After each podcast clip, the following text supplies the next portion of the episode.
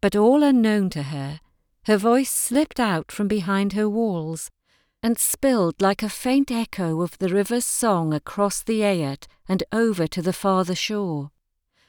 Passers by listened to the leaping sounds and whispered to each other of places where another world came close.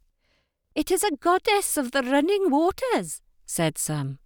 A queen in exile, said others, and a few just sighed, aching in their heart for the loss of a place they had never known. She did not hear that, but she saw how people came out from the village to look at her walls, or kneel with arms outstretched and faces turned up to the sky. A cairn of pebbles started to grow where the bank came closest, and when it was waist high, they left gifts there, little offerings out of their meagre possessions. At night, the birds and the shy forest creatures took some of the things, and left others.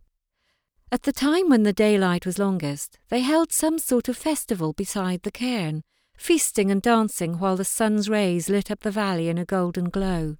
The sound of their celebration echoed around her walls and more faintly into her courtyard. They do this for me, Mirror. They like me to be here. She lifted up her voice and sang with them, and for the first time realized that they could hear her. A wave of surprise and awe washed over all the faces, front to back. But why can I not hear what they say, Mirror, when I look through you into their homes? Make it so I can hear them, and I want to go outside and meet them. Really outside, I mean.